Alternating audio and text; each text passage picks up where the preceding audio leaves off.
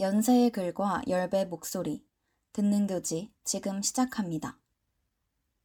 연세 인터넷 라디오 방송국 DJ 채채, DJ 마치, DJ 하크가 작은 따옴표, 상실, 작은 따옴표에 대한 글을 읽어 드립니다.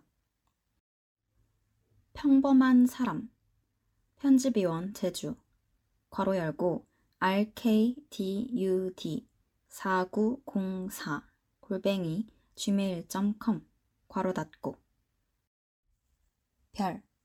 본 글에는 폭력적인 묘사가 다소 포함되어 있습니다. 주의하며 들어주시길 바랍니다. 괄호 열고 작가의 말 괄호 닫고 내가 써 내려갈 수 있는 이야기를 고민했다. 내게 글은 삶을 읽고 쓰는 아득한 성찰의 터전이자 해방의 시간이었다. 그리고 나는 언제나 누군가의 글에 기대 살아왔다는 것을 깨달았다. 위태롭고 서투른 성장 과정을 지나치면서도 삶이 그려낸 먹먹한 흔적을 따라가는 시간에도 내 곁에는 글이 있었다. 내게 새겨진 글의 의미를 더듬자 나 또한 누군가가 기댈 수 있는 글을 쓰고 싶다는 뭉툭한 갈망이 맺혔다. 불완전한 우리가 모여 가진 무엇을 나누고 서로에게 닿을 수 있는 아린 공간을 고요하게 쓰고 싶었다. 삶은 상실을 남긴다. 우리는 함께 살아가던 누군가를, 기억의 파편을, 펼쳐졌던 상상과 이상을, 어쩌면 자신의 형체마저도 잃는 순간을 마주한다. 상실이 지나가고 난 자리에는 그것의 무게와 향을 드러내듯 흐드러진 자국이 피어오른다. 불화하는 상실이 서로를 이해하며 알싸한 울음을 내고 나의 상실이 너의 상실을 흡수하며 스며드는 시간이 있다. 우리는 그렇게 삶의 결만큼 다채로운 상실을 공유하며 살아간다. 당신에게 세 명의 이야기를 보낸다. 이 글은 그들이 조심스레 건네는 상실의 기억이다. 혹은 사람과 마음이 만들어낸 어지러운 곡선에 흔들리는 그들의 모습이다. 당신의 삶 어딘가 뭉쳐있는 기억을 흐릿하게 건져 올릴 수 있는 이야기가 되길 바란다. 그리고 물결이 머금은 볕처럼 아른거리는 감각을 움켜쥐고 흘려보내며 잠시 얕은 숨을 고를 수 있으면 한다. 당신 곁에 놓은 윤, 은우와 지유, 그리고 제이에게 오후의 인사를 전한다. 하나. 큰 따옴표. 누군가를 증오해 본 적 있어? 죽이고 싶을 만큼 말이야. 큰 따옴표. 바삐 움직이던 윤의 젓가락이 제 속도를 잃고 멈췄다. 팔팔 끓는 냄비를 감싸고 올라온 허연 증기가 계속해서 윤의 안경을 뿌옇게 덮었다. 흐릿하게 뭉개진 제이는 아무런 말도 하지 않았다는 듯 대수롭지 않게 깍두기를 씹었다. 큰 따옴표. 갑자기 왜? 큰 따옴표. 큰 따옴표. 그냥 사람을 미워하는 건 고된 일이잖아. 죽이고 싶을 만큼 미워할 수 있는 사람이 생기는 일 자체도 드물고 누군가를 미워하는 마음을 견디는 일도 힘들고 큰 따옴표 유는 속에 입은 티셔츠를 늘어뜨려 안경알을 닦았다. 있는 힘껏 닦아낸 안경은 코끝에 걸쳐지게 무섭게 곧바로 증기를 머금었다. 번져오는 시야에 제희의 얼굴이 잘 보이지 않았다. 흘러가는 마음 한 멍울이 떼낀 유리창처럼 자욱해졌다. 윤이 그렇게 좋아하는 칼국수가 내뿜는 증기 탓인지, 도련한 질문에 소란스러워진 마음 탓인지 알 수 없었다. 큰 따옴표. 있었어. 죽이고 싶을 만큼 증오했던 사람. 큰 따옴표. 유는 다시 안경을 닦아냈다. 기민한 반응을 느끼자 제희의 얼굴에 당황이 어렸다. 유는 특유의 웃음소리를 내며 다른 대화 주제를 꺼낼 뿐이었다. 잠시 휘청이던 대화는 중심을 되찾았다. 유는 다시금 떠들어대는 제이를 뒤로하고 면발을 집어먹기 시작했다. 뭉텅이진 생각이 흩뿌려지고 그것이 지나가며 남긴 자국들이 어지러운 속도로 칼국수집 곳곳에 스몄다. 제이가 내는 소음이 점차 어디론가 빨려 들어가 정막 속에 윤을 홀로 남겼다. 어떻게든 제이의 목소리를 붙잡고 싶었지만 그럴 수 없었다. 모든 기억은 더북더북 우거지며 충실히 소환되고 있었다. 그날도 오늘처럼 칼국수가 그리웠던 늦겨울과 초봄 사이 그 어딘가의 날이었다. 동수. 그는 평범한 이름과 어울리는 평범한 사람이었다. 위가 놀라지 않을 만큼의 적당히 미지근한 생수같이 모나는 구석이 없는 사람. 그는 윤이 친하게 지내던 과 선배의 친구였다. 동수는 앳된 얼굴로 자신의 이름을 쑥스럽게 발음하곤 했다. 윤은 그가 그의 이름을 소리내어 말할 때를 좋아했다. 동수의 어수룩한 사투리 억양과 귓등에 툭툭 떨어지는 토속적인 어휘는 순박하고 맑은 풍경의 색을 지니고 있었다.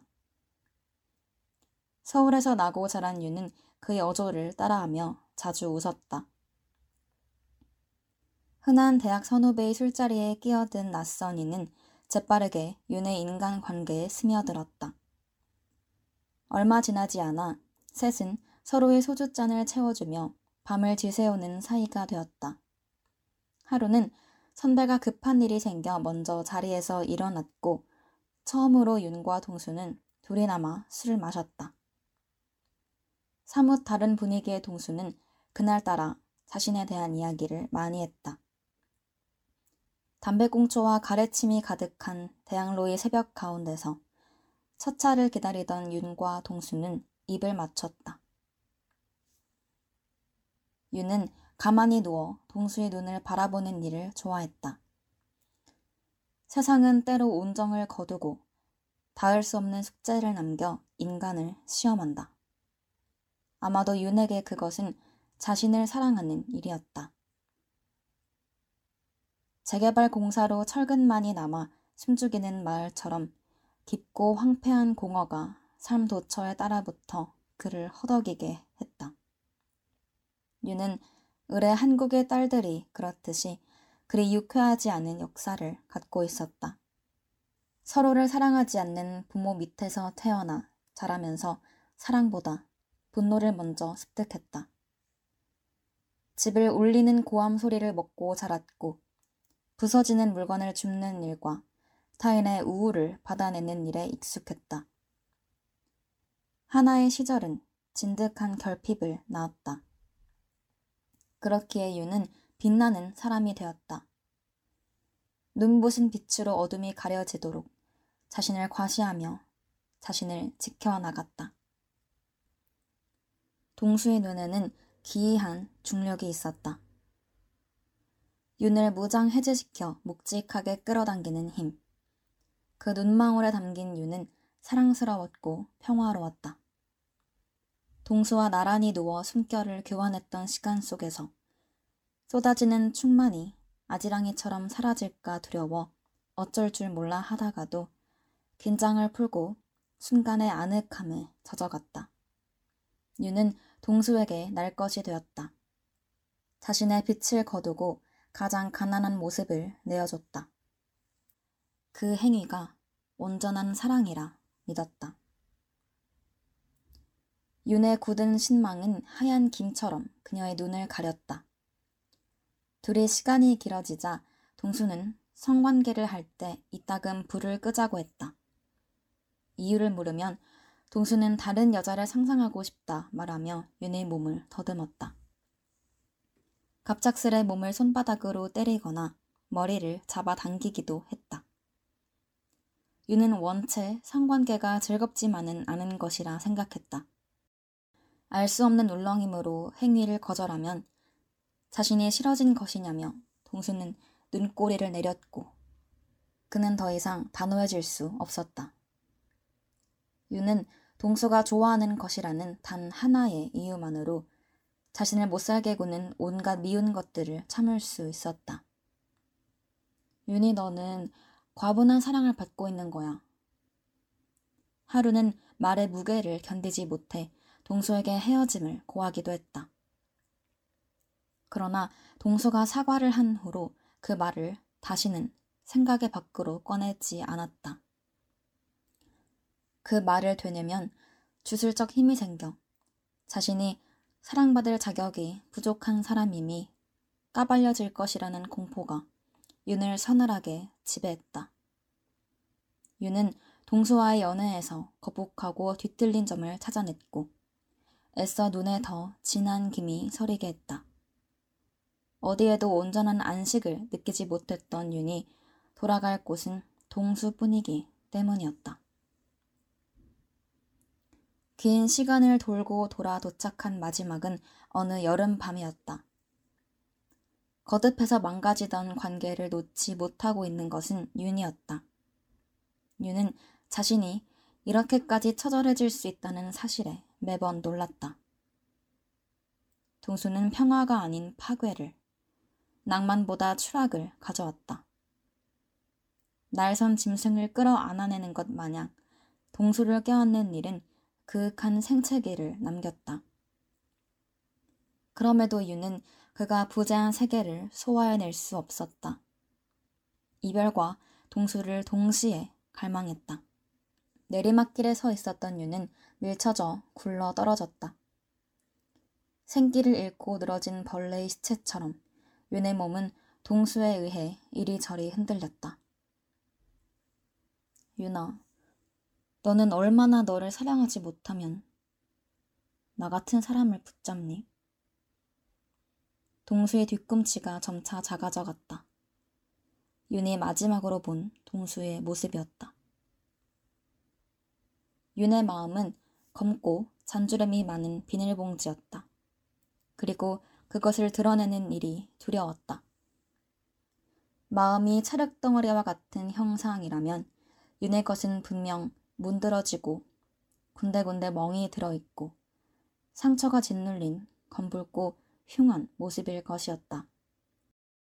윤은 시커먼 비닐봉지에 마음을 넣고 꼭꼭 묶었다. 비닐봉지가 바래지면 악취가 새어나오기도 했다. 그럴 때면 더 강력하고 탄탄한 재질을 찾아 떠났다. 재질을 퉁 하고 튕겨보며 시험하고 마음에 들면 그 재질로 만들어진 비닐봉지를 들고 와 낡은 비닐봉지 위에 씌우고 묶었다. 유는 무력하고 궁핍했다. 그리고 겹겹이 쌓인 봉지를 뚫어 질척한 속내를 들여다보는 일이 어렸을 적 먹었던 동그란 해충제처럼 기나지만 해롭다는 것을 알았다. 동수는 윤의 모든 이야기를 누구보다 투명하게 알았다. 그런 동수가 내어준 과분한 사랑은 윤의 비닐봉지를 찢고 해쳤다. 겁먹은 윤의 입자가 와르르 사방으로 튀었다. 윤은 자신의 상실을 감히 짐작하지 못했다.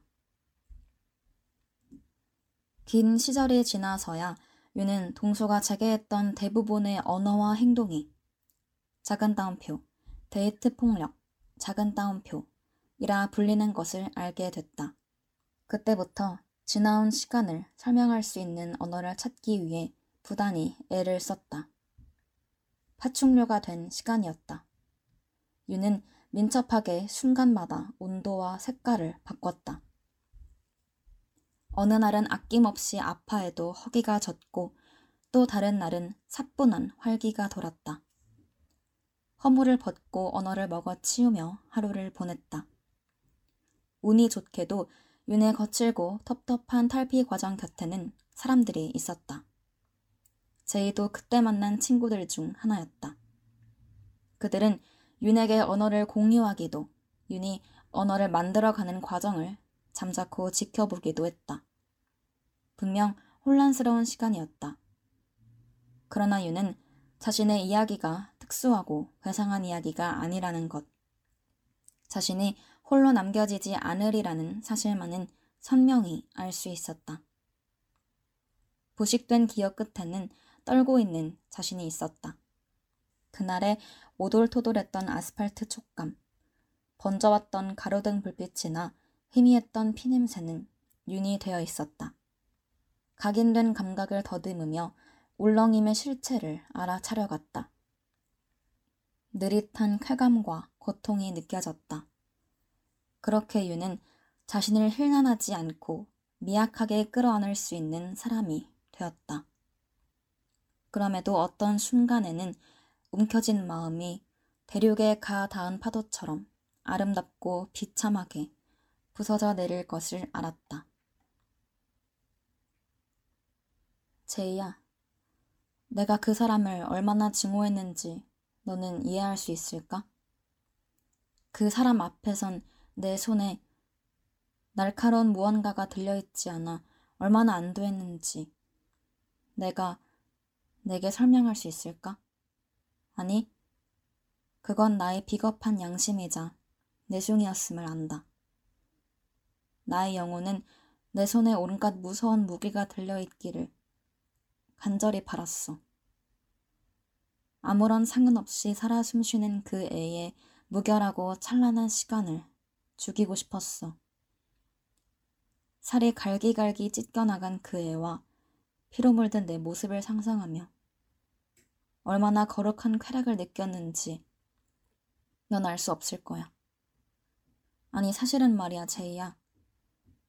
그 애 앞에선 나를 흠뻑 적신 피가 내 것일지도 모르겠다는 생각을 해. 나는 그를 죽이면서 나를 죽였어. 나는 그가 아닌 나를 상실했다. 나는 결국 나를 사랑하지 못한, 나를 지켜내지 못한, 나를 죽이고 싶었던 거야. 뿌연 김이 윤을 향해 피어오르고 있었다. 윤은 또다시 안경알을 닦아냈다. 둘. 내가 왜 옥상에 올랐는지는 기억나지 않는다.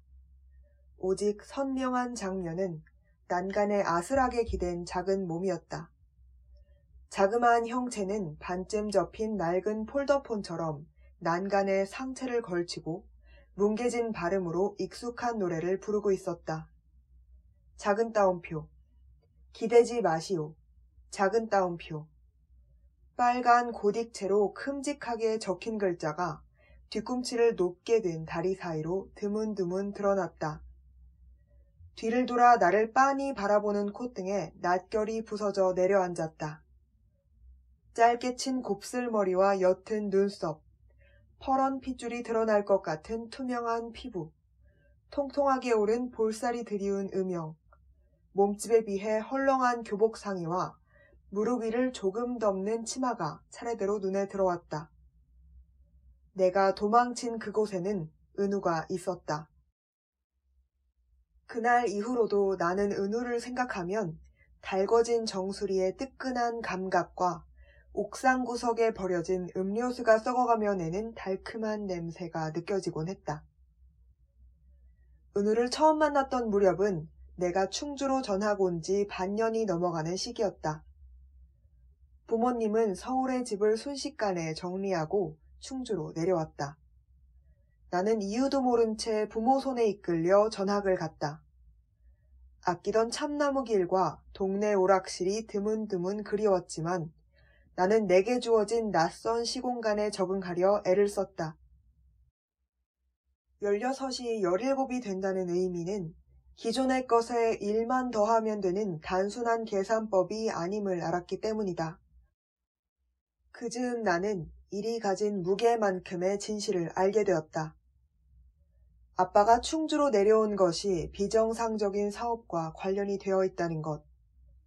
밖을 놔두는 아빠를 바라보며 홀로 나를 키웠던 엄마가 병이 생긴 것. 정신적 궁핍 속에서 엄마는 아들을 갖기 위해 자유 대신 또 한 번의 출산을 택했다는 것. 그럼에도 나는 자랑이 되어 그녀의 무너진 삶을 보증해야 한다는 것 따위의 진실이 어린 내 삶의 성글기에 떨어졌다. 옥상은 우리의 아지트가 되었다. 그곳은 은우에게 내가 알게 된 모든 진실을 말한 곳이었다. 은우의 꿈이 안무가인 것과 은우가 야자를 빼고 매일 고깃집 아르바이트를 한다고 고백한 곳이기도 했다. 은우에게 처음 담배를 배운 곳도 은우가 알바를 하다가 고기 불판에 손 화상을 입어 서럽게 울었던 곳도 그럼에도 방과 후 노동을 그만둘 수 없는 이유를 말했던 곳도 모두 옥상이었다. 우리의 비밀스러운 이야기는 담쟁이 덩굴처럼 얽히고 뻗어가며 옥상 구석마저도 뒤덮겠다는 듯이 매섭게 자라났다. 서울 상위권 대학을 목표로 하는 나와 졸업 후 댄스 크루에 들어가겠다는 은우는 완연히 다른 일상을 살았다. 반장이자 선도부였던 나는 은우의 까만 별 피어싱에 벌점을 매겼고 은우는 실없이 웃으며 벌을 섰다. 시험지를 받자마자 엎드려 자는 동그란 뒤통수를 보며 나는 때로 기묘함을 느꼈다. 은우가 나와 아주 가까이 있으면서도 먼 곳에 있는 것 같은 기어코 부정하고 싶은 매콤하고 스산한 감정. 종종 은우와 멀리하라는 충고를 듣곤 했지만 내게 그 아이는 누구보다 영리하고 현명한 사람이었다. 은우는 늘 내가 생각지 못한 것들에 대해 이야기했다. 담임이 준 희망학과란을 끝내 채워넣지 못하던 내 옆에서 은우는 쌓여있는 서류를 결제를 하는 부장처럼 심드렁한 표정을 지으며 글자를 휘갈겼다. 은우는 삐뚤 글씨로 작은 따옴표, 정규직, 작은 따옴표, 세 글자를 쓰고는 킬킬댔다. 야, 내가 제일 두려운 게 뭔 줄 알아? 우리 엄마처럼 일만 하다 꼴까닥 죽는 거. 평생 비정규직으로. 난 비정규직이 되는 게 운석 충돌보다 무서워. 너 봤지? 나 화상 입어서 피부가 까뒤집어져도 사장 그 새끼가 눈 하나 깜빡 안 하잖아. 내가 어리고 가난하고 무식하고 여자니까 우스워서. 그게 바로 약자의 슬픔이다 이거야. 나는 대형 소속사 공채에 합격해서 아티스트 안무기획가가 될 거야. 더울 땐 에어컨 바람 쐬고 추울 땐 히터 바람 쐬고 점심 먹고 아이스 아메리카노 땡기면서 은우는 잠에 가득 잠긴 목소리로 엄마 얘기를 하기도 했다. 가끔은 그런 생각이 들어. 삶이 인간에게 주어진 빚이라는 생각. 태어나는 일이 너무 귀해서 우리는 태어나는 것만으로 세상에 빚을 지는 거야. 돋보기 빛반사에 서서히 타죽는 개미처럼 그 빚을 갚아내며 죽어가는 거지. 그런데 빚은 왜 항상 비대칭적일까? 그렇잖아. 사장 새끼는 빚도 없이 가진 점포가 몇인데. 생각해보면 빚도 사랑도 이해도 세상 모든 일은 다 기이할 만큼 불균형하다? 너네 엄마가 너무 많은 이해를 내어줘서 그렇게 빚을 갚다 병이 난 게 아닐까? 너 엄마 닮아서 똑똑하잖아. 그러니까 우리 결혼도 말고 둘이 같이 지내자. 지금처럼 담배도 태우고 출출하면 라면 먹고. 나? 나도 가끔 내 삶에 존나 과도한 빚이 책정된 건 아닐까 생각해. 어쩌겠어. 그래서 내가 너랑 같이 있어줄 수 있는 거 아니겠냐? 은우가 내는 소리가 나를 간지럽혔다. 은우는 웃을 때 콧등에 주름이 잔뜩 잡혔다. 열일곱에 나는 은우가 하는 이야기가 고등학교 3학년 모의고사 국어지문보다 어려울 때가 많았다. 그럼에도 은우의 이야기는 뭉쳐 응어리진 내 몸을 아릿하고 녹진하게 만들었다. 나는 비스듬히 누워 은우의 주름을 손가락으로 쓸었다. 전학을 온 뒤로 나는 기록에 집착했다. 기록은 욱신거리는 진실을 쏟아낼 수 있는 수단이었고 순간을 부여잡는 간절한 도구였다. 나는 흘러가는 생각과 감정을 병적으로 시시각각 적었다. 나의 글 대부분에는 은우가 자리했다. 그 시절 가장 길었던 기록은 생일날의 감상이었다. 은우는 내 생일날 알바를 뺐다. 야자가 끝날 때까지 기다린 은우는 음악실로 향했다. 여기서 모두가 사라질 때까지 기다리는 거야? 우리는 숨죽이며 학교에 불이 꺼지길 기다렸다. 교실 문이 들락날락 열리고 친구들은 교문 문턱을 넘어 서서히 사라져갔다. 교무실의 전등마저 빛을 잃는 순간 음악실 구석에서 웅크리고 있던 우리는 입을 막고 웃음을 삼켰다. 사실 나는 그 순간에도 은우를 잃을까 두려웠다. 시커먼 학교의 아가리가 은우를 집어삼켜 버릴까 은우의 팔을 잡았다 놓았다를 반복했다. 사춘기의 냄새를 짙게 내뿜던 학교는 모든 기력을 쏟아낸 듯 고요했다. 나는 은우의 손을 잡고 밖으로 달음질했다. 우리는 소리를 내지르고 질주했다. 이슬에 젖어 축축한 운동장 잔디 위에 은우와 나의 실루엣이 잔무늬를 만들며 어른어른 춤을 췄다. 생일 선물은 소주 두 병과 노트 한 권이었다. 옥상 입구에 달려있는 전등이 졸린 아이의 눈망울처럼 느리게 깜빡댔다. 처음 입에 댄 소주는 배꼽털이 쭈뼛 설 정도로 얼얼했다. 내장이 꿈틀대고 식도가 무한 진동을 하며 요란을 피웠다. 이 찌릿한 액체가 두려웠지만 하얗게 질린 얼굴로 종이컵에 담긴 소주를 들이켜는 은우를 보니 서툴게 따라할 수밖에 없었다. 나는 곧 옥상 하수구를 부여잡고 형형색의 이물질을 토해냈다. 은우는 처음 본 그날처럼 난간에 대롱 매달려 있었다. 은우 다리 옆에는 여전히 기대지 말라는 경고의 여섯 글자가 바람과 담뱃재와 누군가의 기대모로 바래져 나를 향하고 있었다. 은우는 숨겨진 말들을 갈피 없이 뽑아 흩뿌리는 고장난 스프링클러처럼 끝없이 종알댔다. 작은 따옴표. 기대지 마시오. 작은 따옴표. 란 말 웃기지 않아? 난간을 보면 기대고 싶어. 마치 기대달라고 말하는 것 같아. 기댐을 거부하면서도 누군가의 기댐을 애타게 바라는 거지. 그래서 난간을 보면 애틋해. 은우의 옆모습이 조각난 채로 흔들렸다. 은우가 열 조각으로 갈라져 흩어지고 모아지기를 반복했다. 나는 덜컥 겁이 났다. 지유야, 나는 내가 미웠다? 글을 쓰는 내 가는 손을 보면 묘한 신경질이 났어. 우는 너를 안으면서 내가 더 고통의 절기를 바라기도 했다. 다스러지고 아파했으면 했어. 나 참 나쁜 새끼지. 은우의 목소리가 물에 젖은 빨래더미처럼 질척이며 늘어졌다. 흐릿한 알코올 향이 인중을 스쳤다. 그만큼 나는 너를 탐냈어. 내가 그만하라고 발버둥 칠 때까지 너의 몸에 파고들어 발가락 주름의 기분까지도 알고 싶은 날이 있었어. 어떤 날은 변덕에 찾아와 왜 내게 마음을 주는 통증을 견뎌야 하는지 몰라 발을 구르고 괴상한 소리를 내고 널 원망하고 실증냈어. 너는 내가 다정하다 말했지만 나는 다정이 싫어. 다정이 내비치는 시선의 끝에는 외로움이 있거든. 지유야, 너와 나도 내가 쓰는 글처럼 어딘가에 결박될 수 있을까? 그럴 수 없겠지. 우리는 글이 아니라 말이 되겠지. 은우가 돌아봤다. 깨질 듯한 이명이 들렸다. 은우를 제대로 보고 싶었지만 은우의 형체는 끝없이 분열하며 사라졌다. 지우야, 나는 너의 진실이 될게. 부르튼 입술에 개운한 공기가 닿았다. 비릿한 촉감이 얼굴 구석구석을 맴돌았다. 나는 무슨 오그라드는 소리냐며 은우를 타박했다. 그 말을 하는 내 목소리가 둔하고 무뎠다. 은우는 코에 잔뜩 주름을 잡으며 우스꽝스러운 표정을 지었다.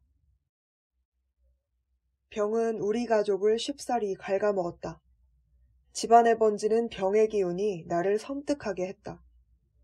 소록소록 코골이를 하는 어린 남동생의 그림자를 밟고 방을 들어오면 나는 한참을 잠에 들지 못했다. 나의 시간은 아주 얇은 종이처럼 잘게 찢겨 나갔다. 나는 엄마의 병보다 빠른 속도로 앞서 나가야 했다. 열아홉의 무게는 열일곱의 무게에 곱절은 되는 듯 했다. 생경한 속도감에 홀려 종일 온갖 활자를 외우고 들여다봤다. 옥상과 담배와 글은 명품 브랜드보다 더한 사치였다. 은우와 나는 잦은 말다툼을 했다. 은우는 주말이면 김밥을 싸들고 우리 집에 찾아왔다. 죄책감이 거슬림으로 변이할 때 즈음 은우는 내게 더 이상 자신의 일상을 문자로 남기지 않았다. 대입 축하 현수막이 학교 사방에 걸렸다. 진한 궁서체로 쓰인 내 이름과 촌스러운 축하 문구들을 바라봤다. 현수막은 매서운 겨울바람에 이리저리 모양을 바꿨다. 수능이 끝난 학교는 무성하고 잡다한 소문으로 팽창해 터져버릴 것만 같았다. 누군가의 수시 입학과 재수 소식이 또 다른 누군가를 울고 웃게 했다. 진득하게 얽혀있는 소문 사이로 희미하게 은우가 있었다. 곁눈질로 아무리 찾아도 볼 수 없었던 은우는 나를 놀리듯이 말로써 자취를 드러냈다. 아, 고은우? 걔 수능 한 달 전쯤에 임신해서 자퇴했는데? 목구멍이 따끔거리고 혀에 신맛이 돌았다. 뾰족하고 거친 유충이 내장을 쑤시며 돌아다니는 느낌이 났다. 어느 시공간에서도 은우가 내게 남기고 간 지독하고 악랄한 감각을 묘사하는 언어를 본 적이 없었다. 그 당시 나는 어떤 것도 글로 나타낼 수 없었고 얼마 안가 글쓰기를 그만뒀다. 은우의 흔적은 형체를 알 수 없는 재가 되어 허공을 떠다녔다. 은우를 다시 만난 것은 서울에서였다. 꼬박 세 달 동안 이름 모를 열병을 앓고 나니 나는 서울 새내기가 되어 있었다. 스무 살이 자아낸 정취는 은우를 점차 옅어지게 했다. 짭짤한 새내기 시절이 지나가고 전공 서적 앞에 꾸벅 졸던 어느 한낮에 내가 더 이상 담배를 긁던 은우의 볼록한 손톱을 애써 기억하지 않아도 됐었던 그때에 모르는 번호로 문자가 왔다. 은우였다. 은우는 의외로 카페 주소를 보냈다. 전날 한숨을 못 자 멍한 머리가 카페 앞에 서니 쨍해졌다. 날개뼈를 타고 식은 땀이 한 줄 흘러갔다. 나의 은우는 열여덟의 궤도에서 멈춰 있었다. 컴컴한 밤의 그늘 밑에서 몰아치는 파도처럼 보이지 않는 말들이 엄하게 머리를 휩쓸며 나를 지배했다. 헐떡이는 숨을 고르며 카페 문을 밀었다. 카페는 오후의 빛과 섞여 나무색으로 물들어 있었다. 나른한 조명 안에서도 풍성한 곱슬머리가 단번에 눈에 들어왔다. 은우는 난 모르는 분위기를 하고 있었다. 휴대폰을 하다 인기척에 나를 올려다보는 까만 눈도, 개구진 웃음이 아닌 잔잔한 미소도, 짙어진 화장도 우리가 떨어져 살아낸 거리를 증명하듯 낯이 설었다. 3년이 넘는 시간이 3시간의 대화로 압축됐다. 나는 가만히 앉아 복잡한 자퇴 과정과 임신 중단의 고단함을 들었다. 혼자서 산부인과에 앉아 있는 기분과 느껴보지도 못한 아이가 매일 밤 목을 졸랐다는 꿈 이야기를 할 때는 목소리가 높고 커졌다. 은우는 들뜬 빛깔로 흑석같이 짙은 액체가 허벅다리를 타고 쉼없이 떨어진 시간을 늘어놓기도 했다. 그 얼굴은 한참 동안 내 마음을 쏟아니며 구겨지게 했다. 은우는 대체로 평온했고 나는 에이드가 담긴 잔이 넘치도록 감정을 쏟았다. 정리되지 않은 말들을 네 살배기 아이처럼 뱉어냈다. 언어의 한계와 가벼움에 힘이 겨웠다. 은우는 괜찮다는 말을 반복했다. 한 번만 안아봐도 되니? 먼저 자리를 정리하고 걸어가던 은우가 건조한 어투로 나를 돌아봤다. 무심코 난간에 기대 나를 잔잔하게 응시하던 은우가 아물아물 겹쳐 보였다. 은우의 부드러운 머리칼이 목덜미에 닿아 흐트러졌다. 내 등을 끌어안는 손목에는 화상 자국과 칼 자국이 종이에 스며든 수채 물감처럼 번져 있었다. 은우의 냄새를 만나자 내 박동은 제자리를 찾아 먹먹하게 뛰기 시작했다. 은우는 여름해에 데워진 자갈의 온도를 갖고 있었다. 숨과 숨이 만났다. 은우는 고이 내 몸에 글을 나눴다. 어떤 질책도 기만도 없이 내 글을 위로했다. 은우의 숨이 거치면 내 숨에서 은우의 숨을 뺀 딱 그만큼의 여린 숨을 쉬며 살아가야 할 것을 알았다. 옷자락 소리가 나며 은우가 멀어졌다. 지금 이 포옹이 은우의 마지막 글이자 진심임을 나는 알았다. 셋, 제이에게. 넌 삶의 시작에서 나를 만났고, 나는 삶의 중반에서 너를 만났어. 행성과 별과 은하가 각자의 자리를 지키듯이 우주가 정해준 법칙에 따르면 우리는 그렇게 시작했지. 하지만 우주는 우리가 감히 이해할 수 없는 고독과 탄생을 품고 있는 존재라는 것을 알아. 때로는 우리를 속이고 역행하며 스스로를 고스란히 내어주는 존재임을. 내가 떠난 자리에서 나는 남아 그런 우주의 습성에 대한 생각을 해.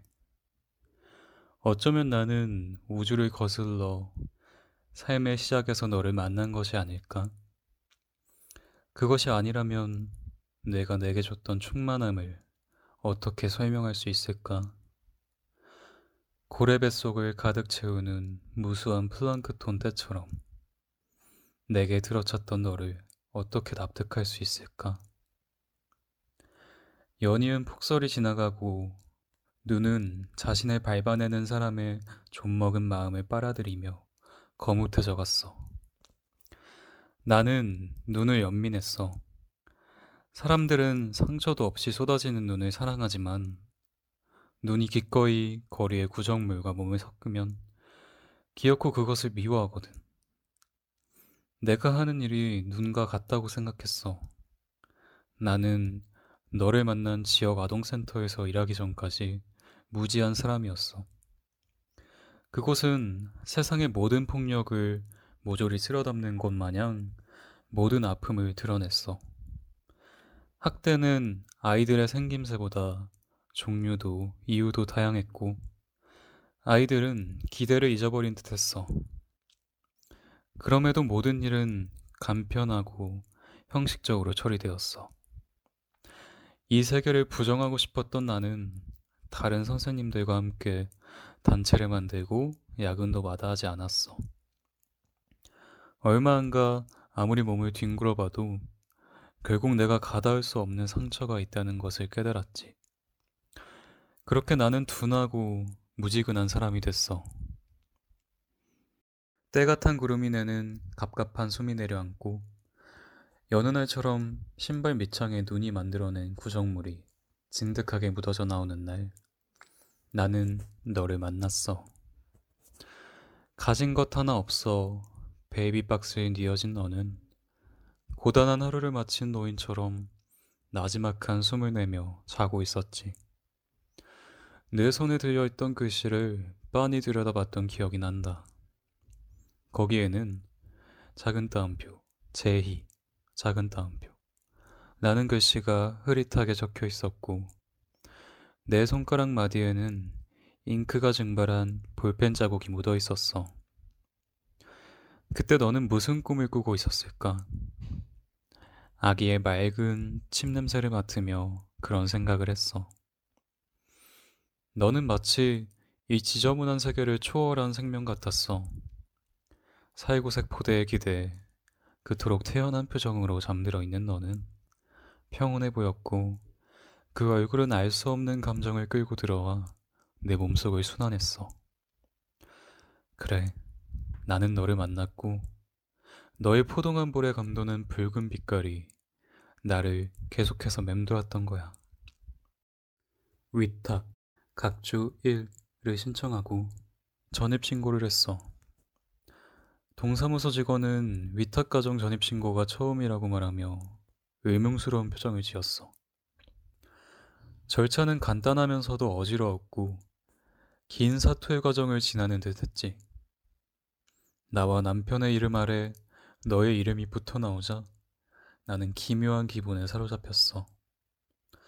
대체로 법을 미워하던 나는 처음으로 법이 주는 안정감에 안도했어. 세상이 너를 박제이라고 부르면 너는 뒤를 돌아 대답을 할 것이고 내 칫솔이 나와 남편의 칫솔 사이에 나란히 붙어 화장실 거울에 또 다른 색을 채울 것이고 내 옆에 누워 꾸벅이다 잠에 드는 저녁이 일상이 될 것이라는 사회의 문법에 편입되는 순간 만끽할 수 있는 당당함 혹은 안락함. 우리는 누구도 망가뜨릴 수 없는 안전한 끈으로 묶여 있다는 포근한 감각. 상토적이게 벅찬 그 감각을 너도 느꼈는지 궁금해. 우리가 제일 좋아하던 놀이는 숨바꼭질이었어. 너는 그 좁은 평소의 집을 분주하게 탐험하며 이리저리 잘도 숨었어. 낡은 다홍색 소파를 비집고 삐죽 나온 너의 엉덩이와 베란다 창에 비친 긴장을 잔뜩 머금은 웅크림이 선명해. 하나, 둘, 셋. 숫자를 세던 비장한 목소리가 거실을 울리고 너의 조급한 발소리가 들리고 우리는 점심으로 부른 배를 달랬지. 너는 절대로 술래를 하지 않으려 했어. 역할을 바꾸자고 하면 화를 내고 도망가곤 했지. 이유를 물어도 딴청을 피우고 볼을 잔뜩 부풀리며 고개를 휙 돌렸어. 한참이 지나 숨바꼭질은 철진한 놀이가 되었고 레고를 쌓아 올리던 너는 무심코 말했어. 엄마가 숨어버리는 일이 무섭다고. 내가 항상 너를 찾아주었으면 했다고 말이야. 그 오후를 기억하니? 나는 너의 말을 곱씹고 곱씹고 싶었나 봐. 너의 말은 음미할수록 내 삶 전반에 걸쳐 배워보지 못했던 맛을 냈어. 내 몸의 절반도 안 됐던 너는 그렇게 나를 다그쳤고 너만의 방식으로 나를 사랑해줬어. 너는 나와 달리 시끄럽고 할뜰한 사람이었어. 내가 창가에 앉아 조용히 교과서 구석 밑에 그림을 그리던 아이였다면, 너는 누구와도 어깨동무를 할 수 있는 깔깔대는 소리가 사랑스러운 학급에 한 명씩은 꼭 있는 그런 아이였지. 놀이터에서도 어린이집에서도 학교에 가서도 타인의 애정을 즐기는 너를 보며 얼마나 자랑스러웠는지 모를 거야. 너는 아이들이 자라나는 자연스러운 과정을 차근히 지나갔어. 성장이 주는 통증을 견디다 못해 넘치는 생명의 기운을 발산하며 심통을 부리기도 했고, 너를 둘러싼 세계를 정신없이 흡수하느라 몸을 꿈틀대곤 했지. 여느 관계와 다름없이 나는 그런 너와 부딪히고 이해하고 너를 시기하고 미워하다가도 반나절이 지나면 다시 그리워했어. 보통의 말싸움이 번져 내 마음을 쥐어뜯다. 방문으로 쿵 소리를 내며 꽁 숨어버리는 네가 얼마나 얄궂었는지. 그런데 말이야. 씩씩대며 커피를 내리다가도 나는 웃음이 미움을 비집고 툭 튀어나와 당황스러웠어. 싸우고 다투는 우리 모습이 지극히 자연스러운 삶의 한 세포 같아서 우리가 서로의 일부가 되어버린 것 같아서 미움마저도 나를 기쁘게 했어. 말을 배우고 걷고 뛰면서 너는 알 수 없는 행동을 하곤 했어. 옥상에 빨래를 널고 돌아오자 내가 거실 바닥에 화장실 세정제를 마구 뿌려놓은 날이 있었어. 골이 흔들리는 화학약품 냄새에도 너는 나를 부르지도 않고 가만히 앉아 있었어. 또 다른 날은 내가 아끼던 색연필을 변기에 박아놓고 물이 내려가지 않는다며 엉엉 울었지. 내가 다섯 살 때쯤이었나? 새벽에 3시쯤에 어김없이 깨어나 자연히 인간을 벌하며 내는 굉음처럼 울분을 토하고 발작을 했어. 온갖 방법을 쓰며 달래도 내가 울음을 그치지 않는 날이면 가끔 전쟁 중 전투기 밑에 납작 엎드린 군인의 마음이 되어 귀를 막고 소리를 지르곤 했어. 네가 애타게 찾던 엄마가 내가 아닐 수도 있다는 막연한 공포가 나를 뒤덮었어. 내가 할 수 있는 일은 되뇌는 일 뿐이었다. 누군가가 너를 떠난 것은 너와 함께 할 수 있는 형편이 안 되었기 때문이라는 것. 그 이상 다른 이유는 없다는 것. 그리고 나는 너를 떠나지 않는다는 사실. 네가 원하는 이상 나는 네 엄마로 남겠다는 그 이기적인 약속을 뱉으며 내 동그란 정수리에 어리석은 눈물을 흘려보냈어. 지금 돌이키면 그때 내 행동은 미숙한 고백이었을지 몰라. 너는 화상을 입었던 거야. 만져도 만지지 않아도 화끈거리며 너를 헤집는 마음의 손상을 앓다 버티지 못하고 표출하는 불안. 몸을 던져 그 고통을 알아달라 외치는 하나의 성스러운 의식이 아니었을까? 고등학생이란 얼마나 의젓한 청소년인가를 설교하며 어깨 각이 잡힌 먹색 교복을 입고 으쓱대던 너를 배웅했던 나른한 봄이었을 거야. 요란스러운 너의 등교가 끝나고 전화가 왔어. 그리고 나는 싱크대를 잡고 서서 이해하고 싶지 않은 여러 이야기를 들었어.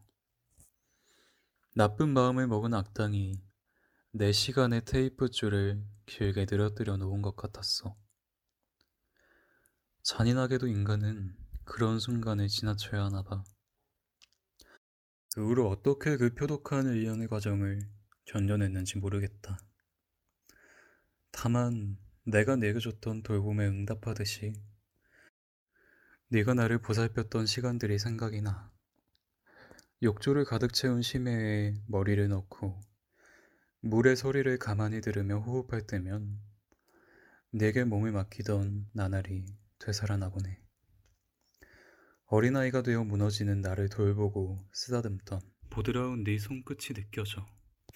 너와 나는 담당자 앞에 앉아 가정 복귀 신청 과정에 대한 설명을 들었고 네 원부모의 사진과 간단한 정보 그리고 그들이 살고 있는 주소를 받았어. 세상에 그들은 너무나 먼 곳에 살고 있더구나. 170km의 거리를 가늠했고 딱 그만큼의 세상을 간절한 몸짓으로 긁어내고 싶었어. 무기력하게 늙어버린 나를 미워했지. 너는 세상의 단 것들이 그렇듯 살갑게 녹아 사라졌어.